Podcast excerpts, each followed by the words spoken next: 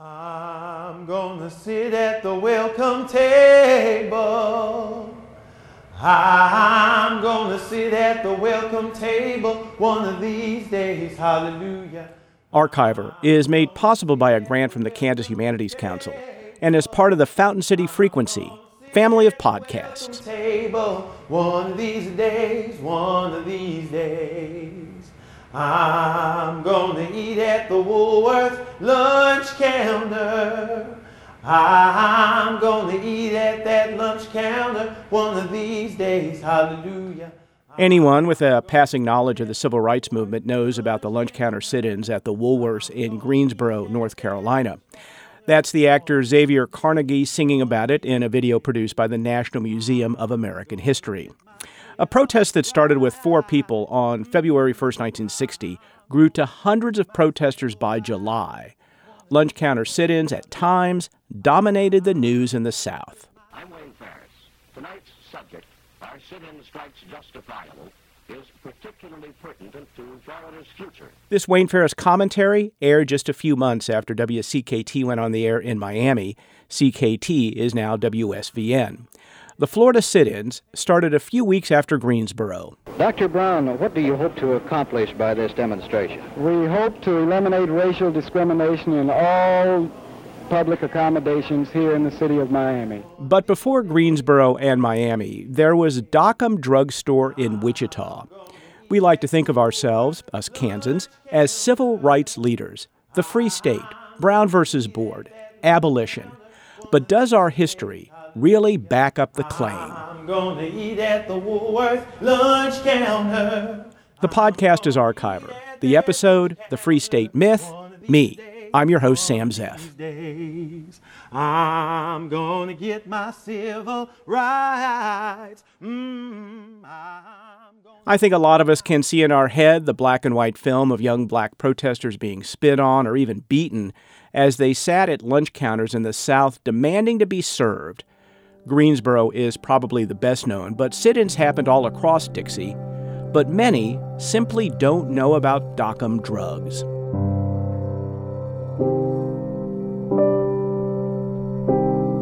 Well, Dockum's Drugstore was a major drugstore located in the center of Wichita. It was a main place for people to go during the lunch hour, for teenagers to go for a hamburger and a Coke. The policy of the store was that they did not serve colored, as we were called at that time. Uh, so we, if we wanted to get something to purchase to eat, we would have to take it out or stand at the end of the lunch counter, and then we were served in styrofoam contain- containers. That's Carol Hahn. She's being interviewed on C SPAN 54 years after she ordered a Coke at a lunch counter, mostly reserved for whites. The sit ins began on July 19, 1958, a year and a half before Greensboro.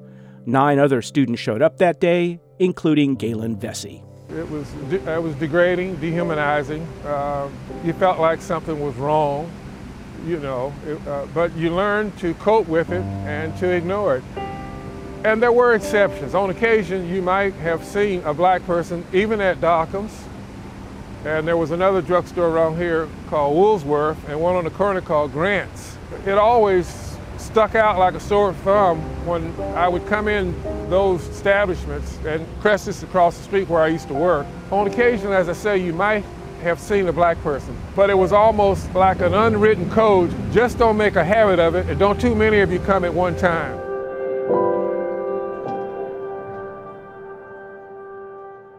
For three weeks, the students sat at the Dockum lunch counter. They were taunted and insulted, but mostly, white customers just went somewhere else, and profits plunged. In just three weeks, Dockum's in downtown Wichita was desegregated, as was the entire Rexall chain. A civil rights victory. There were many in Kansas, Brown versus the Topeka Board of Education chief among them. But before Brown, the Kansas Supreme Court desegregated some schools, at least the ones the law allowed. For some, and I'm among them, civil rights in Kansas began with Quantrill burning Lawrence and ends with Brown. But of course, that's just not true, and nobody can explain this better than archiver historian Virgil Dean. saying Kansas, we call ourselves a free state, the free state fortress or whatever, but we have these Jim Crow practices. And I think that's kind of an, an interesting aspect of this whole story that we maybe can point to with a little bit more pride is there seemed like there were always those people, black and white, who, because of that free state myth, they would point back and say when there were abuses, when blacks weren't allowed to play uh, intercollegiate sports or they weren't allowed in the movie theaters, some people would say, "Why is it so, why is it this way in Kansas?" The reason it wasn't or was was because, you know, why wouldn't it be? Kansas was populated by people with similar attitudes of uh, throughout the northern states. Want to go back to something you said at the very beginning, and that is that myth, of course, is based on some factual information. And, and as we fast forward uh, into the late 20th century, Kansas does seem to be ahead of the rest of the country in a couple of ways. So there is a desegregation of the lunch counter at Dockum Drugstore in Wichita. Uh, there is the Webb versus School District Number 90 case in Merriam, Kansas, which eventually ends up in the Kansas Supreme Court.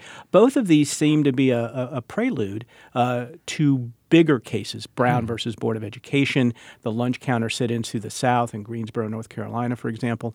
Uh, so we do have that, do we not? We can. Yeah, certainly. I can hang my hat on that. C- certainly, I mean, and I think that is tied to this idea that okay, we can be a better place, maybe, or we should be.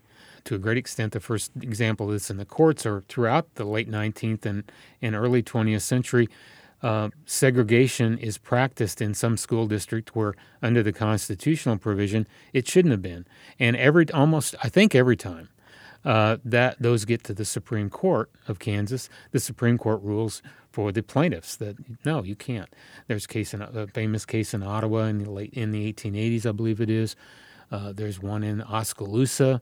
Uh, so there's several of these, and then you have the the Webb case where uh, in 1947 to 49, the um, black community. Uh, with the assistance of and cooperation of some in the white community, like Esther Brown, challenge a segregated school that is very subpar, and they're they're successful because in that particular school district, actually, when they started the case, they were just asking for equal fa- facilities. Uh, it later becomes. Uh, or they're later enforced to integrate because, according to Kansas law, they weren't allowed to uh, to run separate grade schools. Only the larger cities were, according to statute, allowed to run segregated elementary schools until Brown v. Board in 1954, which was the Topeka case, of course, which became nationally important because it uh, brought in the separate but equal doctrine and uh, outlawed all segregation in those areas.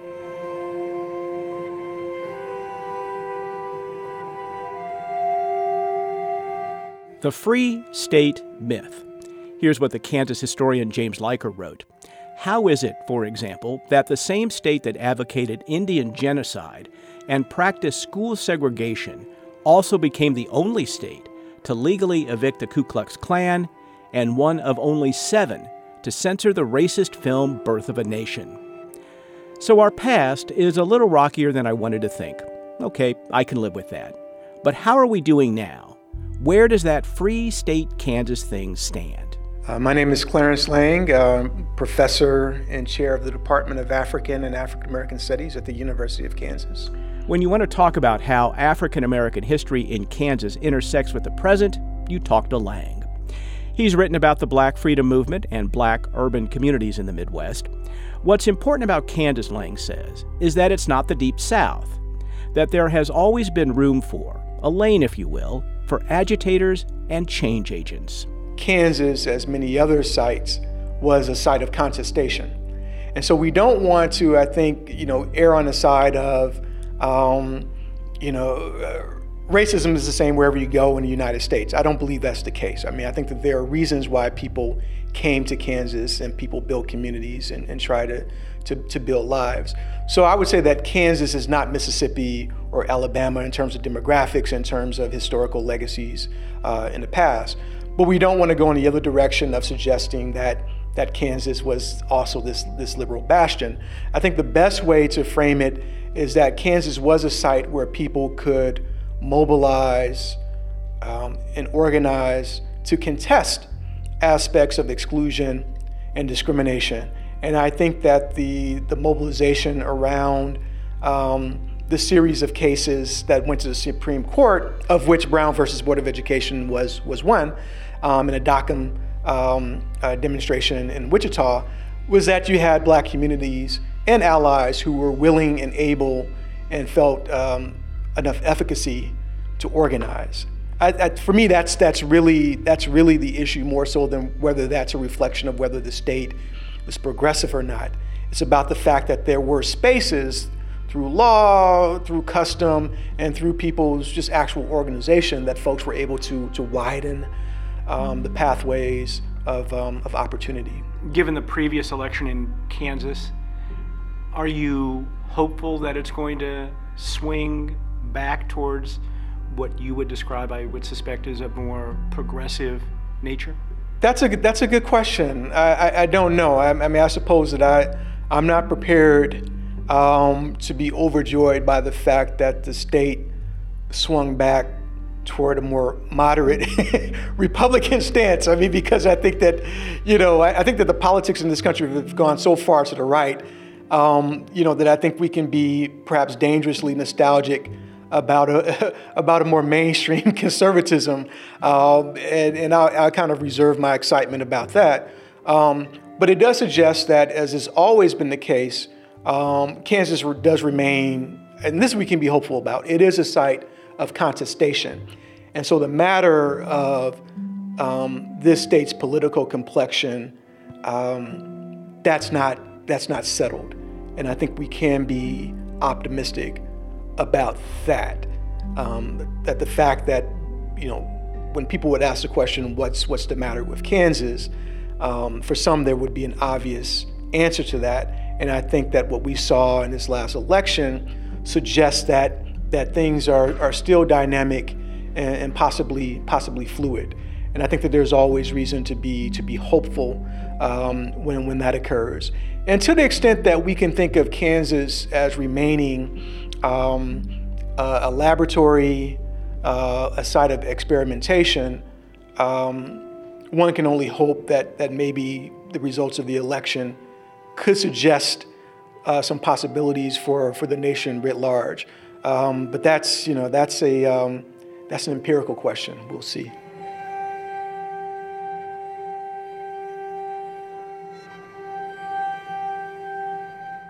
So, more than half a century past Brown and Dockum drugs and the Webb desegregation case in Johnson County, the answer to the question, where does that Free State Kansas thing stand, seems to be we'll see. At least that's one answer. And the question is such an important part of the Kansas story. We'll revisit civil rights and the Free State myth in future Archiver episodes.